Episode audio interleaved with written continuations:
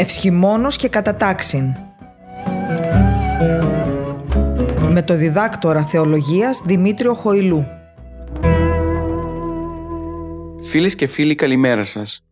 Είστε συντονισμένοι στο διαδικτυακό ραδιόφωνο Πεμπτουσία FM και ακούτε την εβδομαδιαία θεολογική ραδιοφωνική εκπομπή Ευσχημόνος και Κατατάξιν που παρουσιάζεται κάθε Δευτέρα 11 με 12 το πρωί και σε επανάληψη κάθε Σάββατο 11 με 12 το πρωί. Στην επιμέλεια και παρουσίαση της εκπομπής είναι ο διδάκτορ θεολογίας Δημήτριος Χοηλούς, ενώ στη ρύθμιση του ήχου είναι ο Κωνσταντίνος Τελιαδόρος. Ζούμε μέσα στην εόρτια περίοδο της εορτής των Αγίων Θεοφανίων. Όπως έχουμε πει άλλοτε και σε προηγούμενη εκπομπή μας, όλες οι μεγάλες δεσποτικές μα και θεομητερικές εορτές έχουν μια περίοδο 8 ημερών στη μέσα στην οποία η Αγία μας Εκκλησία μας υπενθυμίζει τακτικά το θέμα της κυριώνυμης ημέρας, ώστε ο εορτασμός να μην ξεχαστεί και να συνεχιστεί ακριβώς οκτώ ημέρες μέχρι και την ημέρα της αποδόσεως.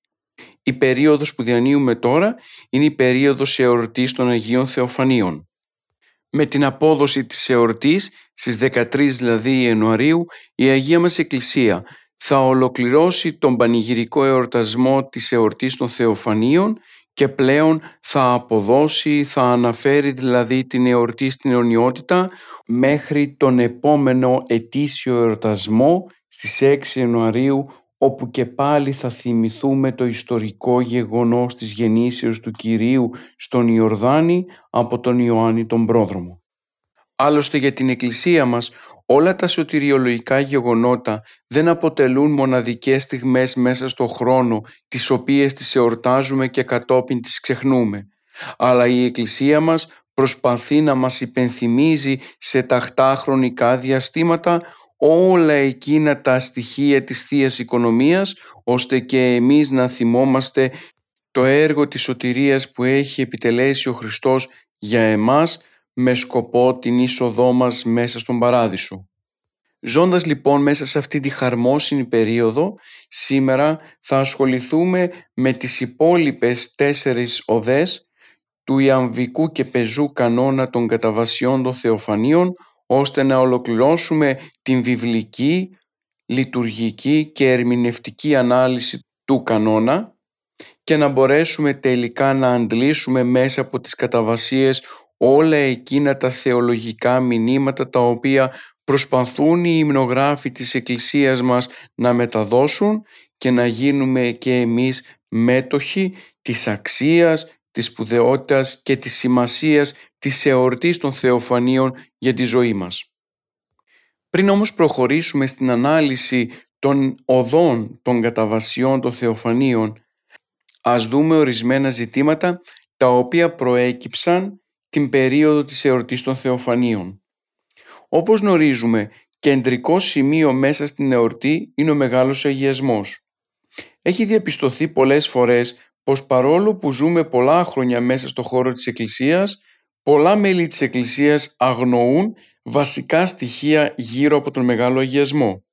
Γι' αυτό δυστυχώς πάντοτε ανακύπτει το ερώτημα ποια είναι η διαφορά ανάμεσα στον αγιασμό που τελείται την παραμονή των Θεοφανίων και την κυριώνυμη ημέρα, πού φυλάσσεται ο αγιασμός, ο μεγάλος αγιασμός και για ποιο λόγο, ποια είναι η σχέση της νηστείας και του μεγάλου αγιασμού; Και αν τελικά ο μεγάλος αγιασμός μπορεί να αντικαταστήσει αυτήν τη Θεία Κοινωνία; Θα προσπαθήσουμε λοιπόν σε όλα τα παραπάνω να δώσουμε μερικές σύντομες απαντήσεις γιατί διαπιστώνουμε ότι πολλοί από τους χριστιανούς μας αγνοούν τελικά τη ζωή της Εκκλησίας. Αρχικά να ξεκαθαρίσουμε πως ο μεγάλος αγιασμός που τελείται την παραμονή των Θεοφανίων και ανήμερα της εορτής είναι ακριβώς ο ίδιος. Εσφαλμένα κάποιοι θεωρούν ότι δήθεν τελείται την παραμονή των Θεοφανίων μικρός αγιασμός και την επόμενη ο μεγάλος αγιασμός. Αυτό είναι ακριβώς λάθος γιατί και στις δύο μέρες και στην παραμονή των Θεοφανίων αλλά και την κυριώνυμη ημέρα αυτό που τελείται δεν είναι άλλο από τον Μεγάλο Αγιασμό.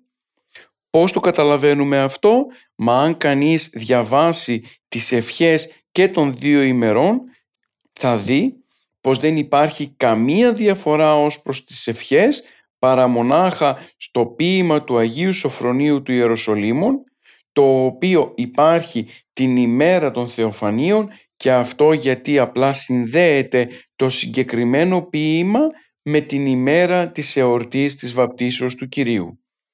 Μικρός αγιασμός τελείται την πρώτη μέρα κάθε μήνα και εκτάκτος όταν αυτό το ζητήσουν οι χριστιανοί για διάφορες περιστάσεις. Ο μεγάλος λοιπόν αγιασμός τελείται μόνο δύο φορές τον χρόνο την 5η και 6η Ιανουαρίου στο ναό. Φυσικά, κατά την περίοδο εορτασμού των Θεοφανίων, από τις 6 Ιανουαρίου μέχρι και την απόδοση της εορτής στις 13 Ιανουαρίου, εάν καλέσουμε τον ιερέα σπίτι μας να τελέσει αγιασμό, τότε αυτός μπορεί να τελέσει την ακολουθία του Μεγάλου Αγιασμού. Πολλοί αναρωτιούνται πού φυλάσσεται ο Μεγάλος Αγιασμός. Ο Μεγάλος Αγιασμός φυλάσσεται όλο το χρόνο στο ναό. Βρίσκεται εκεί ώστε να μεταλαμβάνεται από τους πιστούς υπό ορισμένες συνθήκες και προϋποθέσεις. Συνηθισμένη είναι η περίπτωση που αφαιρά σε όλους όσοι διατελούν κάτω από επιτίμιο του πνευματικού και οι οποίοι δεν μπορούν να συμμετέχουν στο μυστήριο της Θείας Κοινωνίας για ορισμένο καιρό. Έτσι λοιπόν υπάρχει συνήθεια σε όλους αυτούς που δεν μπορούν να κοινωνήσουν η Εκκλησία να τους μεταδίδει για λόγους παρηγοριάς μεγάλο αγιασμό. Υπό αυτήν την έννοια ο μεγάλος αγιασμός δεν αντικαθιστά την Θεία Κοινωνία, απλώς η Εκκλησία επειδή καταλαβαίνει ότι οι άνθρωποι αυτοί βρίσκονται εν μετανία και εξομολογήσει και για να τους παρηγορήσει μέχρι τον καιρό που θα λυθεί το επιτίμιό τους, τους επιτρέπει την κοινωνία του Μεγάλου Αγιασμού όποτε αυτοί το επιθυμούν. Την ίδια στιγμή όμως, ο Μεγάλος Αγιασμός μπορεί να φυλάσσεται στο σπίτι και να πίνουν από αυτό τα μέλη της οικίας σε καιρό ασθένειας ή για αποτροπή βασκανίας και κάθε σατανικής ενέργειας. Το ίδιο το Ιερό Κείμενο της ακολουθίας του Μεγάλου Αγιασμού προβλέπει «Είναι απάντες οι αριόμενοι και μεταλαμβάνοντες έχει εν αυτόν, τον αγιασμό δηλαδή, προς ιατρίαν παθών, προς αγιασμών οίκων, προς πάσαν ωφέλιαν επιτίδιον και δι και δέμος συνολέθριον τες εναντίες δυνάμεις απρόσιτων. Από τα παραπάνω γίνεται κατανοητό πως είναι δυνατόν να φυλάτουμε τον αγιασμό, τον μεγάλο αγιασμό στις οικίες μας, δεδομένου του γεγονότος φυσικά ότι το σπίτι στο οποίο φυλάσσεται ο μεγάλος αγιασμός θα πρέπει να έχει αναμένο καντήλι, όπου θα καίει επιμελώς και μέσα στα μέλη της οικογενείας να παρατηρείται η ευλάβεια η οποία δικαιολογεί και την φύλαξη του μεγάλου αγιασμού μέσα στο σπίτι. Επιπλέον η Εκκλησία μας, επειδή επιθυμεί να παιδαγωγεί τα μέλη της, φροντίζει με αυτόν τον τρόπο ο πιστός να αποφεύγει άλλες διεξόδους, όπως ξόρκια, μαγείες και να καταφεύγει στα έγκυρα αγιάσματα της Εκκλησίας όπως είναι ο μεγάλος αγιασμός αλλά και ο μικρός αγιασμός. Γι' αυτό λοιπόν και η Εκκλησία μας επιτρέπει να διατηρούμε, να φυλάσσουμε τον μεγάλο αγιασμό στα σπίτια μας, ώστε κάθε φορά που χρειαστούμε να συντρέξουμε στην βοήθεια του Μεγάλου Αγιασμού, να το κάνουμε αυτό έχοντας κατά νου την παρουσία της χάριτος του Θεού μέσα σε Αυτόν. Πολλοί τώρα συγχαίουν και την νηστεία της παραμονής των Θεοφανίων. Θεωρούν πως η νηστεία αυτή συνδέεται απόλυτα με την μετάληψη του Μεγάλου Αγιασμού και όχι με την εορτή των Θεοφανίων. Θα πρέπει σε αυτό το σημείο να επισημάνουμε την ιστορική αρχή του Μεγάλου Αγιασμού. Στην αρχαία Εκκλησία, την παραμονή των Θεοφανίων, όπως την παραμονή του Πάσχα και της Πεντηκοστής, γινόταν η βάπτιση των κατηχουμένων. Δηλαδή, όλοι εκείνοι οι οποίοι προετοιμάζονταν από καιρό για να δεκτούν το βάπτισμα, τώρα έρχονταν στο ναό και βαπτίζονταν και γίνονταν μέλη της Εκκλησίας. Τα μεσάνυχτα λοιπόν τελούνταν ο αγιασμός του ύδατος για την τέλεση του βαπτίσματος. Τότε εισήχθη η συνήθεια, όπως μας πληροφορεί ο Άγιος Ιωάννης ο Χρυσόστομος, οι χριστιανοί να παίρνουν από το αγιασμένο νερό της κολυμβήθρας, να το πίνουν ή και να το μεταφέρουν στα σπίτια τους για ευλογία και να το διατηρούν καθ' όλη τη διάρκεια του έτους. Ο Άγιος Ιωάννης ο Χρυσόστομος στο λόγο του στο Άγιο Βάπτισμα του Σωτήρος αναφέρει «Δια τούτο και εν μεσονικτίο κατά την εορτήν ταύτην άπαντες ιδρευσάμενοι ή καδετανάμετα αποτίθενται και εις αυτών ολόκληρον φυλάτουσιν». Αργότερα όμως και σε καιρούς λειτουργικής παρακμής η ακολουθία του αγιασμού απομονώθηκε από αυτή του βαπτίσματος παρόλο που διατήρησε πολλά στοιχεία του. Παρέμεινε η συνήθεια ώστε οι πιστοί να παίρνουν από το αγιασμένο νερό προς αγιασμόν οίκων όπως αναφέρει η καθαγιαστική ευχή του Μεγάλου Αγιασμού. Νωρίς μάλιστα επικράτησε η συνήθεια της νηστείας πριν από την εορτή των Θεοφανίων για δύο λόγους. Πρώτον, οι δύο μεγάλες εορτές των Χριστουγέννων και των Θεοφανίων στην αρχαία η Εκκλησία ήταν ενωμένες σε μία. Μάλιστα αυτή η εορτή ονομάζονταν Θεοφάνεια ή Επιφάνεια και τελούνταν την 6η Ιανουαρίου. Κατά τον 4ο αιώνα όμως ο Άγιος Ιωάννης ο Χρυσόστομος χώρισε αυτές τις δύο γιορτές και όρισε η μεν γέννηση του Κυρίου να εορτάζεται στις 25 Δεκεμβρίου, η δε βάπτιση και φανέρωση της Αγίας Τριάδος να εορτάζεται την 6η Ιανουαρίου. Σε περσινή μας εκπομπή που είχαμε ασχοληθεί ενδελεχώς με το θέμα, είχαμε αναλύσει ακριβώς τον λόγο για τον οποίο η Εκκλησία δια του Αγίου Ιωάννου του Χρυσοστόμου έκανε αυτή τη μετάθεση και χώρισε αυτές τις δύο γιορτές και έβαλε τα Χριστούγεννα στις 25 Δεκεμβρίου και τα φώτα τα Θεοφάνεια δηλαδή στις 6 Ιανουαρίου. Πριν από κάθε δεσποτική εορτή προηγούνταν νηστεία για την ψυχική και σωματική κάθαρση των πιστών. Ας θυμηθούμε πως η νηστεία έχει μέσα της το στοιχείο του πένθους για τις αμαρτίες μας. Όταν χώρισαν οι παραπάνω δύο εορτές, η νηστεία που προηγούνταν ακολούθησε την εορτή των Χριστουγέννων. Γι' αυτό η Εκκλησία όρισε να νηστεύουμε μόνο την παραμονή των Θεοφανίων σαν προετοιμασία για την εορτή και όχι περισσότερες μέρες γιατί ακριβώς βρισκόμαστε σε εορταστική περίοδο το λεγόμενο Άγιο Δωδεκαήμερο. Άλλωστε στις μέρες μας πριν τον εορτασμό των Χριστουγέννων έχουμε τη μακρά περίοδο των 40 ημερών με την οποία προετοιμαζόμαστε με νηστεία για να γιορτάσουμε το μεγάλο γεγονός της αρκώσεως του Λόγου.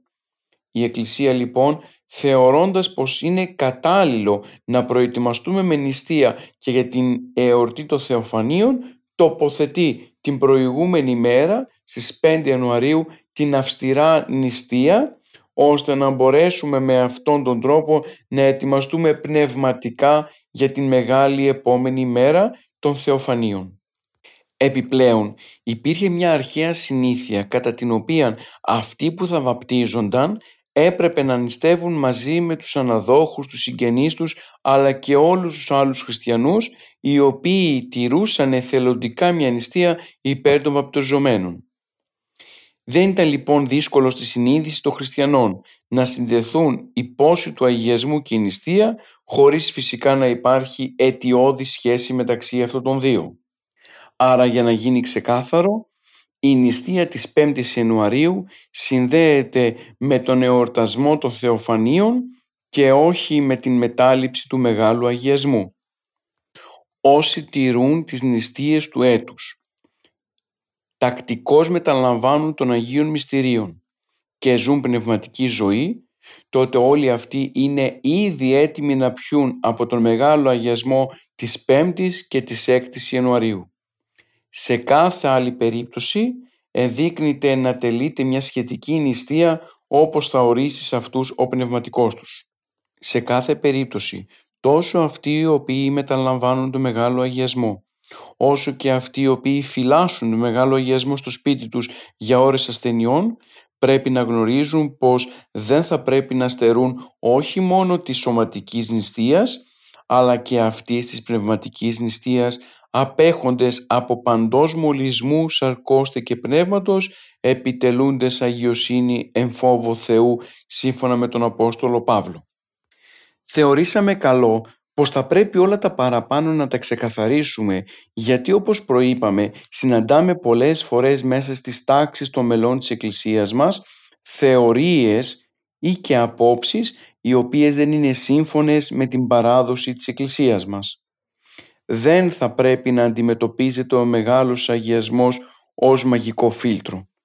Συνδέεται απόλυτα με αυτό το γεγονός της βαπτίσεως του Κυρίου και της βαπτίσεως των κατηχουμένων. Χρησιμοποιείται με ευλάβεια από τους πιστούς σε κάθε δύσκολη περίσταση και μπορούν αυτοί να το έχουν ως φυλακτήριο των οίκων έχοντας πάντοτε κατά νου πως η ζωή τους θα πρέπει να είναι αντίστοιχη του Μεγάλου Αγιασμού. Ας μην ξεχνάμε πως η Αγία μας Εκκλησία έχει μια δυσχυλιετή παράδοση μέσα στην οποία έχει μεταφέρει και παραδώσει όλα εκείνα τα οποία χρειαζόμαστε εμείς για να δικαιολογούμε την ταυτότητά μας μέσα στο χώρο και στη ζωή της Εκκλησίας μας. Ας μην απεμπολούμε λοιπόν αυτή την ταυτότητα. Ας οδηγηθούμε στα σκήμενα της Εκκλησίας μας. Ας δούμε τις ευχές που χρησιμοποιούν οι ιερείς μας και μέσα από αυτές τις ευχές θα μπορέσουμε τελικά να πάρουμε τις απαντήσεις που χρειαζόμαστε για όλα τα ερωτήματα τα οποία μας βασανίζουν ιδιαίτερα αυτές τις ημέρες γύρω από το θέμα του Μεγάλου Αγιασμού. Είναι λάθος να πρωτοτυπούμε και να ακολουθούμε παραδόσεις μοναστηριών ιερέων όταν αυτές είναι έξω από τη ζωή της Εκκλησίας μας. Γιατί ακριβώς τότε δεικνύουμε πως δεν ζούμε σύμφωνα με την παράδοση της Εκκλησίας μας, αλλά σύμφωνα με την παράδοση που εμείς οι ίδιοι έχουμε κατασκευάσει.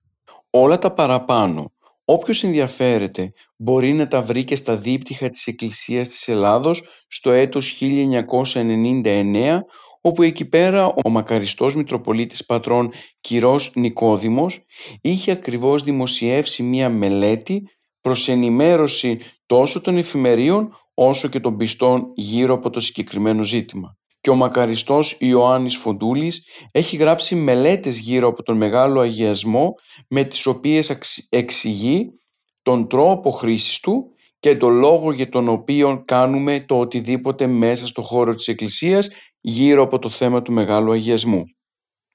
Άρα δεν δικαιολογούμαστε να καινοτομούμε, ούτε δικαιολογούμαστε να πράττουμε δικές μας παραδόσεις. Η Εκκλησία έχει συγκεκριμένη παράδοση σύμφωνα με την οποία καλούμαστε όλοι να ζήσουμε. Ολοκληρώνοντας λοιπόν τις αναφορές μας γύρω από το ζήτημα του Μεγάλου Αγιασμού, ας περάσουμε στο θέμα της σημερινής ημέρας. Ήδη στην προηγούμενη μας εκπομπή ασχοληθήκαμε με τις πρώτες τρεις οδές του πεζού και αμβικού κανόνα των καταβασιών των Θεοφανίων. Σήμερα θα ασχοληθούμε με τις υπόλοιπες τέσσερις οδές και θα ολοκληρώσουμε την ερμηνεία των καταβασιών αυτής της περίοδου. Πριν όμως ερμηνεύσουμε την πέμπτη οδή, ας ακούσουμε σε βυζαντινό μέλος τον πεζό και ιαμβικό κανόνα της πέμπτης οδής για να μπορούμε να έχουμε κατά νου το πώς αυτοί ψάλλονται. Ιησούς ο ζωής αρχήμος πίσε το κατάκριμα Αδάμ του πρωτοπλάστου καθαρσίον Δεός Θεός πεσόντι καθάρετε εν το Ιορδάνη ενώ την εκφρακτήνας υπερέχουσαν πάντα νουν ειρήνην χαρίζεται. Ως δαπόδους και με μορμορωμένο Ιων καθάρσι λελουμένη, νέαν προσορμίστημε, απλανή τρίβων, τον εις τιμηδίαν, μόνης προσιτή. Εις Θεός κατηλάγει. Ξεκινώντας λοιπόν την πέμπτη οδή, ο υμνογράφος της Εκκλησίας μας αναφέρει τα εξής. Ιησούς ο ζωής αρχηγός λύσε το κατάκριμα οίκη Αδάμ του πρωτοπλάστου. Καθαρσίων δε ως Θεός μη δεόμενος, το πεσόντι καθαίρεται εν τη Ορδάνη. Ενώ την έκθραν κτίνας υπερέχουσα πάντα νουν ειρήνη χαρίζεται. Δηλαδή, ο Ιησούς, ο αρχηγός της ζωής, έχει έλθει για να καταλύσει την καταδίκη του πρωτοπλάστου Αδάμ και χωρίς να έχει ανάγκη από κάθαρση ως Θεός, δέχεται κάθαρση για χάρη του πεσμένου ανθρώπου στον Ιορδάνη, όπου σκότωσε την έκθρα και χαρίζει ειρήνη ανώτερη από κάθε διάνοια. Παρατηρούμε στο συγκεκριμένο ηρμό πως ο υμνογράφος δανείστηκε πολλές φράσεις μέσα από την Αγία Γραφή. Ξεκινώντας η οδή παρουσιάζει τον Ιησού ως ζωή αρχηγός. Η παραπάνω αναφορά στο πρόσωπο του Ιησού προέρχεται από το βιβλίο των πράξεων κεφάλαιο 3 στίχη 14-15 όπου εκεί ο Απόστολος Παύλος αναφέρει τα εξής «Ημείς δε των Άγιων και δίκαιων ειρνήσαστε και ητήσαστε άνδρα φωνέα χαριστήνε ημίν. Τον δε αρχηγών της ζωής απεκτείνατε, όν ο Θεός ήγηρεν εκ νεκρών, ου ημείς μάρτυρες εσμέν. Ο Άγιος Νικόδημος ο Αγιορείτης τονίζει πως ο Χριστός δεν αποτελεί μονάχα τον αρχηγό της αιωνίου ζωής, αλλά είναι η ίδια η ζωή. Είναι το πρόσωπο εκείνο το οποίο σαρκώθηκε για να μπορέσει να λύσει το επιτίμιο του θανάτου που είχαν επιβάλει οι πρωτόπλαστοι σε όλο το ανθρώπινο γένος εξαιτίας της παρακοής τους προς την εντολή του Θεού. Ταυτόχρονα, ο υμνογράφος της Εκκλησίας μέσα από το συγκεκριμένο ήρμο θεολογεί γύρω από την ανάγκη του βαπτίσματος του Χριστού. «Καθαρσίων δε ως Θεός μη δεόμενος». Ομολογεί ο υμνογράφος πως ο Χριστός δεν είχε ανάγκη να καθαριστεί από αμαρτίες δεδομένου ότι ο ίδιος ήταν τελείως αναμάρτητος. Συγκαταβαίνει όμως να βαπτιστεί χάριν του Αδάμ στον Ιορδάνη από τον Ιωάννη για να μπορέσει με αυτόν τον τρόπο να καθαρίσει την παράβαση της θείας εντολής που αυτή συνέβη από τον ίδιο τον Αδάμ. Ο Άγιος Ιωάννης ο Δαμασκηνός αναφέρει πως βαπτίζεται δε ούχ ως αυτός χρήζων καθάρσεως, αλλά την εμήν οικιούμενος κάθαρσιν. Βαπτιζόμενος ο Χριστός τον Ιορδάνη, εκτείνει και θανατώνει την έκθρα που είχε προκαλέσει η παρακοή του Αδάμ. Συνδέει το πρόσωπο του Θεού με αυτόν τον ίδιο τον άνθρωπο. Ο ηρμός μας διασώζει πως η βάπτιση του Κυρίου χαρίζει στον άνθρωπο την πάντα νουν υπερέχουσα ειρήνη. Ο Απόστολος Παύλος διασώζει ο ίδιος του στην προσεφεσίους επιστολή κεφάλαιο 5 στίχους 11 πως η ειρήνη του Θεού η υπερέχουσα πάντα νουν φρουρήσει τα σκαρδίας ημών και τα νοήματα ημών εν Χριστώ Ιησού.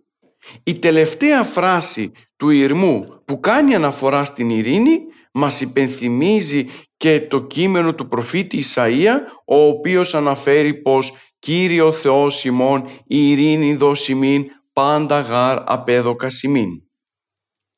Στον Ιαμβικό τώρα κανόνα συναντούμε τα εξής. «Εχθρού ζωφόδους και βεβορβορωμένου, ιών καθάρση πνεύματος λελουμένη, νέαν προσορμίστημεν απλανή τρίβων, άγουσα πρόσιτον εις τιμιδίαν, μόνης προσιτήν εις Θεός κατηλάγει.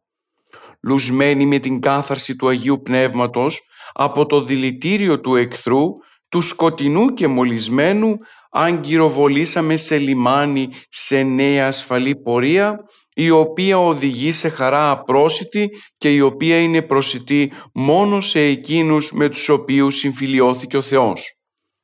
Ο υμνογράφος της Εκκλησίας μας, στον ιαμβικό του κανόνα, μας υπενθυμίζει το μυστήριο του Αγίου Βαπτίσματος με το οποίο όλοι εμείς γίναμε μέλη της Εκκλησίας. Φέρνει μπροστά μας το Άγιο Πνεύμα, το οποίο μας καθαρίζει από το δηλητήριο του σκοτεινού και μολυσμένου διαβόλου. Ο υμνοδός χαρακτηρίζει τον διάβολο ζωφόδη και την ίδια στιγμή βερβερωμένο, δηλαδή ακάθαρτο. Οι δύο παραπάνω αναφορές προέρχονται μέσα από την Καινή Διαθήκη οι οποίες διασώζουν την αλήθεια γύρω από τη μορφή του διαβόλου. Ο υμνογράφος μας επισημαίνει πως οι πιστοί με το βάπτισμα ακολουθούν την εχριστό ζωή, την απλανή τρίβων, την οδόν του Κυρίου, αυτήν κατά την οποία ακολούθησαν αμέσως μετά τη στιγμή του βαπτίσματός του. Ο Χριστός είναι η οδός και η αλήθεια και η ζωή. Είναι ο δρόμος τον οποίον καλούνται οι πιστοί να περπατήσουν με σκοπό να οδηγηθούν με τη βοήθεια της πνευματικής χαράς και εφροσύνης προς τον Παράδεισο. Όλες αυτές οι πνευματικές χάρες είναι αδύνατο να προσεγγιστούν από τους δαίμονες αλλά και τους απίστους.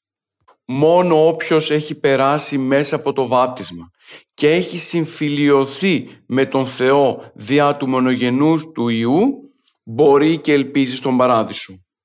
Ο Απόστολος Παύλος επιβεβαιώνοντας την παραπάνω αλήθεια στην προς επιστολή κεφάλαιο 5 στίχος 10 αναφέρει «Ήγαρ εκθροί όντες κατηλάγημεν τον Θεό δια του θανάτου του Ιού αυτού, πολλό μάλλον καταλαγέντες σωθησόμεθα εν τη ζωή αυτού». Ας ακούσουμε τώρα τον ηρμό της έκτης οδής. Η φωνή του λόγου, ο λίχνος του φωτός ο έως πόρος, ο του ηλίου πρόδρομος εν τη ερήμος,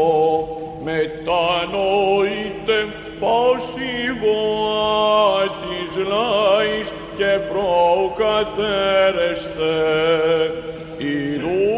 πάρεστη Χριστός εκφοράς τον κόσμο λυτρούμενος. Είμαι τον εξέφημε σήμαν ολβίο ήχο πατήριν ο καστρός εξηρεξακτών με πισινούλων συμφυρίδων ως πέλων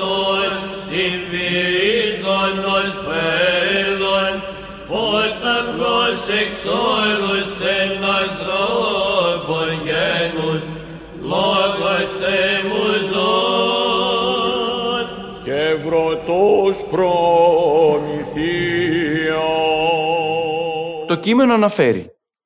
«Η φωνή του λόγου, ο λίχνος του φωτός, ο εωσφόρος, ο του ηλίου πρόδρομος, εν τη ερήμο μετανοείται πάση βοά της λαής και προκαθαίρεστε ιδούγαρ πάρεστη Χριστός εκθορά στον κόσμο λυτρούμενος. Δηλαδή η φωνή του λόγου, το λιχνάρι του φωτός, το άστρο της αυγής, ο πρόδρομος του ηλίου, στην έρημο φωνάζει σε όλους τους λαούς. Μετανοείτε και καθαριστείτε προκαταβολικά, διότι να, είναι παρόν ο Χριστός λυτρώνοντας τον κόσμο από τη φθορά. Στο συγκεκριμένο ηρμό διαπιστώνουμε την ποιητική δυνότητα του υμνογράφου της Εκκλησίας. Ο υμνογράφος λοιπόν χρησιμοποιεί τρεις παρομοιώσεις για τον Ιωάννη και τρεις για τον Ιησού, τις οποίες τη συμπλέκει αναζεύγει. Έτσι λοιπόν παρομοιάζει τον πρόδρομο συνδυάζοντας και την παρομοίωση στο Χριστό. Στην πρώτη παρομοίωση η φωνή του λόγου, ο όρος φωνή απευθύνεται στον πρόδρομο ενώ ο λόγος στον Χριστό. Η φωνή είναι το μέσο διάδοσης του έναρθρου λόγου. Και ο τίμιος πρόδρομος γίνεται αυτή η φωνή η οποία προετοιμάζει τον κόσμο για την έλευση του σωτήρα, δηλαδή του Ιού και Λόγου του Θεού. Ο ίδιος ο Άγιος Ιωάννης ο Πρόδρομος διατυπώνεις στο κατά Ιωάννη Ευαγγέλιο κεφάλαιο 1 στίχος 23 πως «Εγώ φωνή βόντος εν τη ερήμο ευθύνατε την οδόν Κυρίου καθώς είπεν Ισαΐας ο προφήτης». Άρα λοιπόν ο πρόδρομος γνωρίζει πολύ καλά ποιος είναι ουσιαστικά ο ρόλος του. Η επόμενη παρομοίωση είναι ο λίχνος του φωτός. Ο πρόδρομος είναι λίχνος και ο Χριστός είναι το φως. Ο πρόδρομος είναι το λιχνάρι το οποίο θα δεχθεί το φως. Έτσι λοιπόν ο πρόδρομος προετοιμάζει τον κόσμο ώστε ο κόσμος να δεχθεί το φως του Χριστού μιας και είναι ο λαός ο καθήμενος σε σκότη ο οποίος θα δει φως μέγα και της καθημένης εν χώρα και σκιά θανάτου φως ανέτειλεν αυτής σύμφωνα με το κατά Ματθαίον Ευαγγέλιο κεφάλαιο 4 στίχος 16. Άρα λοιπόν ο πρόδρομος αποβλέπει στην κάθαρση και στην προετοιμασία του λαού για την έλευση του Μεσσία Χριστού. Το βάπτισμα είναι αυτό το οποίο εμπνεύματι Αγίο και πυρή ελευθερώνει τον άνθρωπο από τη φθορά και τον θάνατο και αναδεικνύει τα μέλη της Εκκλησίας μετόχους της Βασιλείας του Θεού. Ο ηρμός ο συγκεκριμένος μας υπενθυμίζει πως τον ρόλο του προδρόμου, την προετοιμασία δηλαδή για τον ερχομό του Μεσσία που θα γίνει στην Καινή Διαθήκη, η Εκκλησία τον βιώνει και τον λειτουργεί μέσα από το μυστήριο του βαπτίσματος, δια του οποίου ο άνθρωπος όχι μόνο προετοιμάζεται με την κατήχηση για να δεχθεί την υιοθεσία από τον Θεό, αλλά και με το βάπτισμα καθαίρεται για να μπορεί τελικά να προσεγγίσει το πρόσωπο του Κυρίου και να γίνει κοινωνός της χάριτος του Αγίου Πνεύματος. Ο Ιαμβικός κανόνας ανέφερε τα εξής. «Ημερτών εξέφινε συμπανολβίο, ήχο πατήρ ον γαστρός εξηρεύξατο, νέφησιν ούτως συμφυής γόνος πέλων. Φώταυγος εξόρουσεν, ανθρώπων γένους, λόγος τεμουζών και βρωτός προμηθεία. Δηλαδή, ο πατέρας με την τρισμακάρια φωνή του παρουσίασε επιθυμητών αγαπητών εκείνων τον οποίο γέννησε από τα σπλάχνα του. Ναι λέγει, αυτός που βαπτίζεται υπάρχοντας Υιός στενά συνδεδεμένος μαζί μου ως φως της αυγής ξεπίδησε από το γένος των ανθρώπων υπάρχοντας και λόγος μου ζωντανός και άνθρωπος από πρόνοια. Ο υμνογράφος της Εκκλησίας μας με τον συγκεκριμένο ιαμβικό ήρμο μας υπενθυμίζει όλα τα γεγονότα της βαπτίσεως του Κυρίου. Συγκεκριμένα αναφέρεται στη βροντόδη φωνή του Θεού Πατέρα, ο οποίος αποκάλυψε στους ανθρώπους πως εκείνος που βαπτίζονταν ήταν ο Υιός του Θεού. «Και ειδού φωνή εκ των ουρανών λέγουσα, ούτως εστίν ο Υιός μου ο αγαπητός, ενώ εγώ ευδόκησα». Με τον παραπάνω τρόπο, ο Θεός Πατέρας αποκαλύπτει πως ο Υιός Του γεννήθηκε προαιώνια από Αυτόν και έχει την ίδια ουσία με Αυτόν. Φως εκ φωτός ως οναπαύγασμα της δόξης και χαρακτήρ της υποστάσεως αυτού θα μας πει ο Απόστολος Παύλος στην προς Εβραίους επιστολή κεφάλαιο 1 στίχος 3. Ο υμνογράφος της Εκκλησίας μας προσπαθεί και θεολογεί μέσα από το κείμενό του διαφοροποιεί το λόγο των Ευαγγελίων με τις φράσεις «συμφυής γόνος και φώταυγος», διατυπώνοντας καλύτερα έτσι πως ο Θεός Πατέρας έχει την ίδια φύση με τον συνάναρχο Υιό Του. Ταυτόχρονα όμως μιλά και για την εκπαρθένου γέννησή Του, δηλαδή από το γένος των ανθρώπων καθιστώντας τον έτσι τέλειο άνθρωπο και όλα αυτά φυσικά με την προμηθεία του, δηλαδή με την Θεία Φιλανθρωπία του. Με έναν ιδιαίτερα ποιητικό τρόπο, ο υμνογράφος της Εκκλησίας μας διδάσκει το βασικό χριστολογικό δόγμα της Εκκλησίας μας. Υπενθυμίζει σε όλους εμάς που είμαστε μέλη της Εκκλησίας πως ο Θεός Πατέρας και ο Υιός και Λόγος του Πατρός έχουν την ίδια φύση και την ίδια ουσία. απομακρύνοντας έτσι κάθε είδους ερετικής πεποίθησης γύρω από την υπόσταση του Ιού και Λόγου του Θεού. Ολοκληρώνοντας λοιπόν την έκτη οδή, ας ακούσουμε το βυζαντινό μέλος της εβδόμης οδής.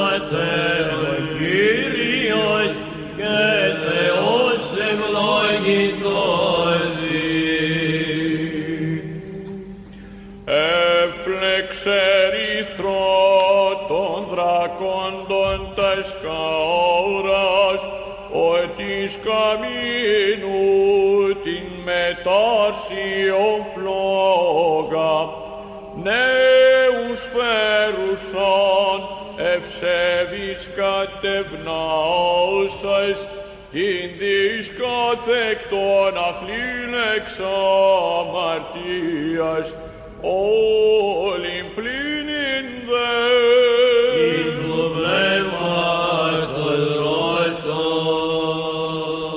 Κείμενο λοιπόν αναφέρει τα εξής. Νέους ευσεβείς καμίνο πυρός προσομιλήσαντας, διασυρίζουν πνεύμα δρόσου, αυλαβής διαφύλαξε και θείου αγγέλου συγκατάβασης, όθεν ευλογή δροσιζόμενη, ευχαρίστως ανέμελπον, υπερήμνητε ο των πατέρων Κύριος και Θεός ευλογητώσει. Δηλαδή, τους ευσεβείς νέους που ήλθαν σε επαφή με το καμίνι της φωτιάς, η πνοή της δροσιάς που σφύριζε και η κάθοδος του θεϊκού αγγέλου τους διαφύλαξε αυλαβής. Γι' αυτό, μέσα στη φλόγα δροσιζόμενοι ευχαρίστως έψαλαν. Υπερήμνητε ο Κύριος και Θεός των πατέρων μας, ας είσαι δοξασμένος. Όπως γνωρίζουμε, η έβδομη οδή είναι πάντα αφιερωμένη στους τρεις νέους Ισραηλίτες Ανανία, Αζαρία και Μισαήλ. Ο υμνοδός της Εκκλησίας μας, έχοντας κατά νου την παραπάνω βιβλική ιστορία, διατυπώνει το συγκεκριμένο ηρμό. Ο ηρμός λοιπόν διασώζει την αλήθεια πως οι τρεις παιδες βρέθηκαν μέσα σε ένα πύρινο καμίνι και παρόλο του γεγονότος ότι γύρω τους υπήρχε φωτιά, αυτοί παρέμειναν αυλαβείς. Το κείμενο αναφέρεται στη συγκατάβαση του Θείου Αγγέλου, ο οποίος άγγελος Κυρίου συγκαταβαίνει και σώζει τους τρεις παιδες εν τη καμίνο. Ο θείος αυτός άγγελος δεν είναι άλλος από τον Κύριο ημών Ιησού Χριστού, τον μονογενή Υιό του Πατρός, τον Μεγάλης Βουλής Άγγελος, ο οποίος κατεβαίνει μες στο καμίνι και διασώζει τους νέους από το πύρ του Ναβουχοδονόσορα. Ο υμνογράφος της Εκκλησίας μας χρησιμοποιεί αυτή τη βιβλική παράσταση ακριβώς για να υπενθυμίσει σε όλους εμάς πως κατά την ώρα της εισόδου μας μέσα στην κολυβήθρα ο Χριστός είναι αυτός ο οποίος έρχεται και σώζει το ανθρώπινο γένος και εμάς από τον θάνατο. Με την βάφτισή του Χριστός κατεβαίνει και διασώζει όλους εμάς από τον διάβολο. Το πύρ της αθείας, το πύρ του διαβόλου είναι αυτό το οποίο σβαίνεται με την παρουσία του Χριστού στον Ιορδάνη. Ο υμνογράφος γνωρίζοντας αυτήν τη θεολογική αλήθεια μας την μεταφέρει με ποιητικό τρόπο υπενθυμίζοντάς μας πως η στιγμή της βαπτίσεως του Κυρίου είναι ταυτόχρονα και στιγμή ελευθερίας μας από το πύρ του διαβόλου. Ας έρθουμε τώρα στον Ιαμβικό κανόνα. Έφλεξε ρήθρο των δρακόντων τα σκάρας, ότι σκαμίνου την μετάρσιον φλόγα νέους φέρουσαν ευσεβείς κατευνάσας, τη δισκάθεκτον αχλήν εξαμαρτίας, όλην πλήνη δε τη δρόσου του πνεύματος. Έκαψε με νερό τα κεφάλια των δρακόντων εκείνος ο οποίος κατέβνασε την υψωμένη φλόγα του καμινιού που είχε μέσα του τους ευσεβείς νέους και με τη δροσιά του Αγίου Πνεύματος διαλύει όλη την ανυπόφορη και δυσκολοδιάλυτη καταχνιά της αμαρτίας. Ο υμνοδός της Εκκλησίας μας κάνει μια αντιστοίχηση μεταξύ του ύμνου των τριών παιδών με το νερό μέσα στον Ιορδάνη. Χαρακτηριστικά το νερό του Ιορδάνη κατέκαυσε τα κεφάλια των νοητών δρακόντων, δηλαδή των δαιμόνων και μάλιστα αυτός ο λόγος ο οποίος συναντάται μέσα στην οδή αλλά τον βλέπουμε και μέσα στην βιβλική παράδοση της Εκκλησίας μας είναι δανεισμένος μέσα από τον προφήτη Δαβίδ στον Ψαλμό 73 στίχος 13 όπου εκεί αναφέρεται πως «Σύ συνέτριψα στα σκεφαλά των δρακόντων επί του ύδατος». Σύμφωνα με τον Άγιο Νικόδημο τον Αγιορείτη, ο Θεός κατακαίει τις κεφαλές των δαιμόνων αν και το νερό είναι αφύσικο το ίδιο ως δροσιστικό να κατακάψει κάποιον. Όμως ο Θεός ενεργεί αντίστροφα και το πύρινο καμίνι που συναντάτε στη Βαβυλώνα το δροσίζει ενώ τώρα το δροσιστικό νερό του Ιορδάνη το μεταποιεί σε πύρινο καμίνι ώστε μέσα σε αυτό να καούν οι κεφαλές των δρακόντων. Μέσα στο νερό του Ιορδάνη καίγεται ο διάβολος γιατί ο Χριστός βαπτιζόμενος καθαρίζει τον άνθρωπο από το προπατορικό αμάρτημα και άρα τον ελευθερώνει από τη δουλεία του διαβόλου. Την δισκάθεκτον αχλήν εξαμαρτίας την οποία αναφέρει ο υμνοδός την, διαλε... την διαλύει η δρόσος του πνεύματος.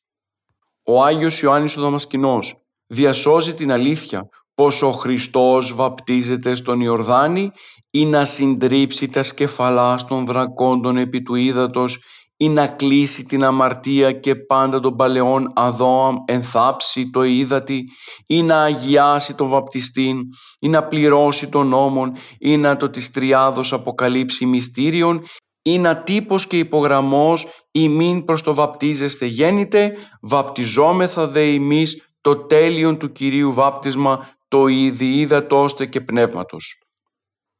Ο Ιερός Πατέρας διασώζει την αλήθεια πως η βάπτιση του Χριστού μέσα στον Ιορδάνη από τον Ιωάννη αποτέλεσε την δική μας βάπτιση διαΐδατος και πνεύματος, το τέλειο δηλαδή δικό μας βάπτισμα, το οποίο μας οδηγεί τελικά στην είσοδο προς τον Παράδεισο και την κατάργηση της αμαρτίας και του θανάτου.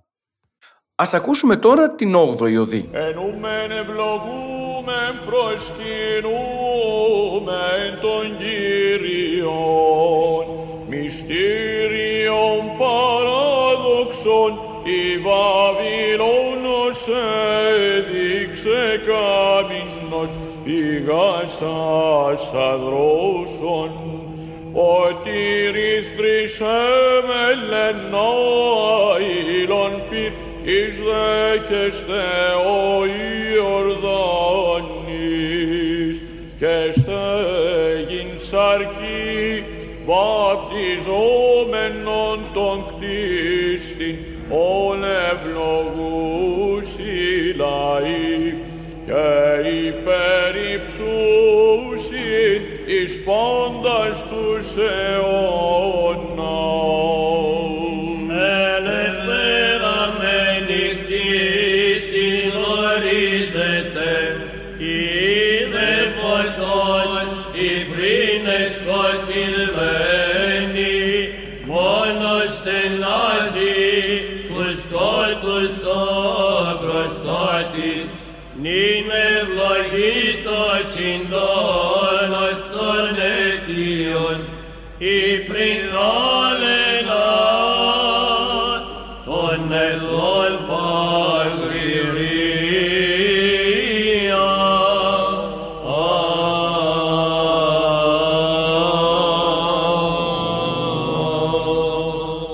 Κείμενο αναφέρει «Μυστήριον παράδοξον η Βαβυλώνος έδειξε κάμινος, πηγάσας αδρόσων, ότι ρήθρις έμελεν, άιλον πυρ εις δέχεστε ο Ιορδάνης και στέγην σαρκή, βαπτιζόμενον τον κτίστην, ον ευλογούσι λαοί και υπεριψούσιν εις πάντας τους αιώνας.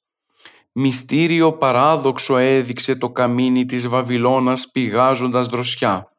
Ότι δηλαδή ο Ιορδάνης επρόκειτο να δεχθεί μέσα στα νερά του την άειλη φωτιά της θεότητος και να αντέξει να βαπτιστεί σαρκικά μέσα σε αυτόν ο κτίστης. Αυτόν δοξολογούν οι λαοί και τον υπεριψώνουν σε όλους τους αιώνες. Ο συγκεκριμένος πεζός κανόνας διατηρεί ως θέμα του την Βαβυλώνια Κάμινο, δηλαδή το περιστατικό των τριών παιδών οι οποίοι οδηγήθηκαν από τον Αβουχοδονόσορα μέσα στο καμίνι της φωτιάς. Η οδή ξεκινά με την έκφραση μυστήριων παράδοξων. Για τον υμνογράφο μας, το μυστήριο το παράδοξο αποτελεί η βάπτισης του Κυρίου στον Ιορδάνη ποταμό. Και είναι μυστήριο παράδοξο γιατί αδυνατεί να κατανοήσει ο υμνογράφος το μέγεθος της φιλανθρωπίας του Χριστού για τον άνθρωπο. Τα νερά του Ιορδάνη δεν μπόρεσαν να σβήσουν το άειλο πυρ της θεότητος όπως ακριβώς έγινε με το πυρ της Καμίνου στη Βαβυλώνα. Ο ίδιος ο Ιωάννης ο πρόδρομος είναι αυτός ο οποίος δέχεται να βαπτίσει τον Χριστό ακριβώς γιατί κατανόησε την αγάπη του Κυρίου για τον άνθρωπο. Ο Ιρμός τελειώνει με τη χαρακτηριστική φράση της 8ης βιβλικής οδής του θαύματος των τριών παιδών στη Βαβυλώνα «Ον ευλογούσι λαοί και υπεριψούσιν εις πάντας τους αιώνας». Ας δούμε τώρα τον ιαμβικό κανόνα. Ελευθέρα μένει κτήσεις γνωρίζεται, η είδε φωτός ή πριν εσκοτισμένη. Μόνο στενάζει τους σκότους ο προστάτης, νυν ευλογεί το συντόνος των αίτιων ή πριν τάλαινα των εθνών παγκληρία. Η κτήση εμφανίζεται ελεύθερη και όσοι προηγουμένως βρίσκονταν στο σκοτάδι αναγνωρίζοντος παιδιά του φωτός. Μόνος στενάζει ο προστάτης του σκότος, ο διάβολος.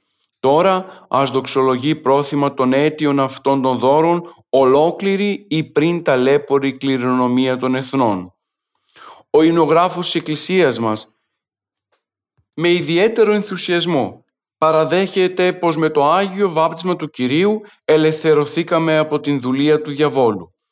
Αναλογίζεται την ελευθερία που απέκτησαν οι δούλοι της αμαρτίας με το βάπτισμα, δηλαδή όλοι εμείς, και υπενθυμίζει ακριβώς την υιοθεσία μας μέσα από το ιερό μυστήριο του βαπτίσματος με το οποίο τελικά δεχθήκαμε το νοητό φως της σωτηρίας. Με το ιερό βάπτισμα όλοι γινόμαστε παιδιά του φωτός, ιοί του Θεού, γιατί αυτό το φως είναι το φως το αληθινό, ο φωτίζει πάντα άνθρωπο ερχόμενον εις τον κόσμο κατά το Ευαγγέλιο του Ιωάννου κεφάλαιο 1 στίχος 9. Ο μόνος ο οποίος θλίβεται είναι ο διάβολος, ο οποίος βλέπει τους ανθρώπους ελεύθερους να φεύγουν από την αμαρτία και τον θάνατο, ενώ ο ίδιος παραμένει προστάτης τους σκότους και της αμαρτίας.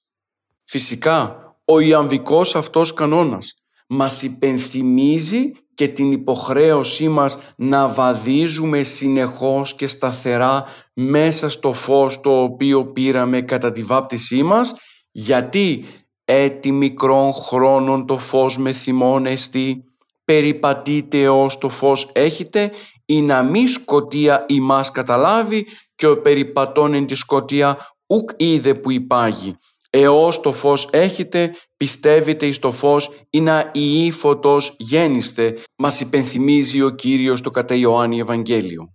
Ας ακούσουμε τώρα και την τελευταία, την ένατη οδή των καταβασιών των Θεοφανίων.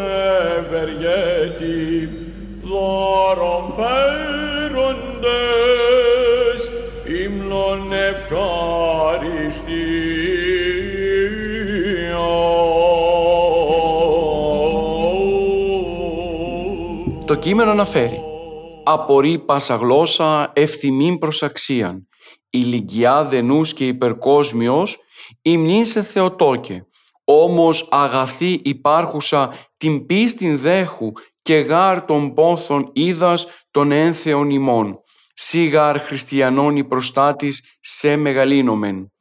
Αδυνατή κάθε γλώσσα να σε εγκομιάζει επάξια και αισθάνεται ήλιγκο και υπερφυσική διάνοια των αγγέλων για να σε υμνήσει Θεοτόκε. Όμως επειδή είσαι αγαθή δέχου την πίστη μας, διότι γνωρίζεις τον θεϊκό πόθο μας, επειδή εσύ είσαι το χριστιανόν η προστάτης, εσένα μεγαλύνομεν. Στο παρόν τροπάριο, ο μελωδός απευθύνεται στην Παναγία. Της εκφράζει την απορία πως κανείς δεν μπορεί να εγκομιάσει το πρόσωπό της όπως ακριβώς της αξίζει. Μάλιστα τονίζει πως δεν υπάρχει γλώσσα είτε ανθρώπου είτε αγγέλου που να βρει άξιο εγκόμιο για την ίδια. Ο Ιερός Κοσμάς αναφέρεται στους αγγέλους επηρεαζόμενος από τον Απόστολο Παύλο. Εάν τες γλώσσες των ανθρώπων και των αγγέλων λαλώ και με αυτόν τον τρόπο δείχνει πως τόσο οι άνθρωποι όσο και οι άγγελοι έχουν την δυνατότητα να χρησιμοποιήσουν λόγο για να υμνήσουν την Παναγία που αυτή τη στιγμή είναι αδύνατον εξαιτίας της συγκατάβασής της να γίνει σημείο και αναφορά για το έργο σωτηρίας του ανθρώπου. Ο υμνογράφος φτάνει σε τέτοιο σημείο ώστε να τονίσει πως όχι μόνο η γλώσσα αδυνατή αλλά και ο νους ηλικιά παθαίνει δηλαδή ήλιγκο γιατί δεν μπορεί να καταλάβει πως ο Θεός γίνεται άνθρωπος διά της Παρθένου Μαρίας. Η Εκκλησία με το στόμα του μελωδού παρακαλά την Παναγία να δεχθεί την πίστη όλων ημών και στηριζόμενη πάνω στην αγαθότητά της να μην αποστραφεί η Παναγία τους ύμνους της και τελικά η ίδια να γίνει πρέσβης προς τον Χριστό. «Και γάρ των πόθων είδας των ένθεων ημών». Ο υμνογράφος ομολογεί πως όλοι εμείς οι οποίοι είμαστε μέσα στην Εκκλησία μπορεί πολλές φορές να ξεχνούμε την πορεία μας προς τον Παράδεισο και να πέφτουμε προς την αμαρτία την ίδια στιγμή έχουμε έναν ένθεο πόθο για να ενωθούμε με τον Χριστό μέσα από το πρόσωπο της Παναγίας. Αυτόν ακριβώς τον πόθο φέρνει τώρα μπροστά στην Παναγία ο Ιμνοδός και την παρακαλά να μας βοηθήσει γιατί είναι η χριστιανών προστάτης και το πρόσωπο το οποίο όλοι εμείς μεγαλύνουμε. Στον Ιαβικό κανόνα ακούσαμε τα εξής. «Ότον υπερνούν του τόκου σου θαυμάτων, νύμφη πάναγνε μήτερ ευλογημένη, δίεις τυχόντες παντελού σωτηρίας, επάξιον κροτούμεν ως ευεργέτη, δώρον φέροντες ύμνων ευχαριστίας. Ως τα θαύματα του Ιού σου που ξεπερνούν τον νουν νύμφη πάναγνη μητέρ ευλογημένη, επειδή μέσα από εσένα βρήκαμε την τέλεια σωτηρία. Γι' αυτό συνθέτουμε και ψάλουμε δυνατά ύμνο ευχαριστίας ως αντάξιο δώρο σε σένα ως ευεργέτη. Σε αυτήν την οδή, η οποία ανήκει στη Θεοτόκο, ο μελωδός στοχαζόμενος στα παράδοξα θαύματα, τα οποία συνέβησαν στην Παναγία, με θαυμασμό της απευθύνει ποιητικό λόγο και της λέει πως αυτά που της συνέβησαν ήταν ακατανόητα τόσο από τους ανθρώπους όσο και από τους αγγέλους. Είναι η μοναδική γυναίκα μέσα στον κόσμο, η οποία ως Παρθένος συλλαμβάνει ιό, διατηρεί την παρθενία της, γεννά και παραμένει παρθένος. Μόνο αυτή είναι η οποία παραμένει αγνή και στο σώμα και στην ψυχή. Συνέλαβε ασπόρος, χωρίς κόπο βάσταση στην κοιλιά της και ανώδυρα και άφθορα γέννησε τον μονογενή Υιό του Θεού, αλλά και μετά τον τόκο παρέμεινε άφθορη, αμόλυντη και αϊπάρθενη. Ο υμνογράφος την προσφωνεί ως νύμφη πάναγνε μήτερ ευλογημένη. Η Παναγία είναι η ευλογημένη εγγυνεξή και ευλογημένος είναι ο καρπός της κοιλίας της. Είναι αυτή μέσω της οποίας απολαύσαμε όλοι οι άνθρωποι τη σωτηρία. Μια σωτηρία τέλεια και πλήρης όχι μόνο σωματικά αλλά και ψυχικά. Όλοι παραπάνω λόγοι είναι αυτοί που καθιστούν την Παναγία ως ευεργέτηδά μας. Για αυτήν την ευγνωμοσύνη για όλα αυτά προσφέρουμε επάξιο δώρο τον ύμνο της ευχαριστίας σύμφωνα με τον υμνοδό της Εκκλησίας. Ο υμνογράφος της Εκκλησίας μας διασώζει αυτό το θεολογικό δόγμα γύρω από, την, από το υπάρθυνο της Παναγίας. Παρουσιάζει το πρόσωπο της Παναγίας μπροστά μας και μας υπενθυμίζει την αλήθεια πως τελικά διά της Θεοτόκου γευόμαστε όλοι εμείς τη σωτηρία η οποία θα ήταν αδύνατη εάν η Παναγία δεν έλεγε το μεγάλο ναι. Ο Άγιος Γρηγόριος ο Παλαμάς θα διασώσει στο λόγο του στην κίνηση της Θεοτόκου τα εξής. Τι σου το θεαυγές κάλος υπογράψει Θεομήτωρ Παρθένε λόγος, ουγαρεστή τα σά λογισμής και λόγης ορίζειν, πάντα γάρι περβαίνει και νουν και λόγων, δω όμως έξεστη, σου φιλανθρώπος προσιεμένης. Σιγάρ και χαρί των απασών χωρίων και πλήρωμα καλοκαγαθίας παντίας και πίναξ και εικόνα έμψυχος αγαθού παντός και Χριστότητος πάσης. Ο Άγιος Γρηγόριος υμνεί την Παναγία, κατανοώντας ότι δεν υπάρχει κανένας λογισμός, κανένας λόγος, κανένας τρόπος ο οποίος θα υμνήσει το πρόσωπο της Θεοτόκου για την δωρεά της προς το ανθρώπινο γένος. Όμως την παρακαλεί ώστε φιλανθρώπος η ίδια να στραφεί προς εμάς και να γίνει πρέσβης προς τον Κύριο. Φίλες και φίλοι, ολοκληρώσαμε την ανάλυση τόσο του πεζού όσο και του ιαμβικού κανόνα των καταβασιών της εορτής των Θεοφανίων.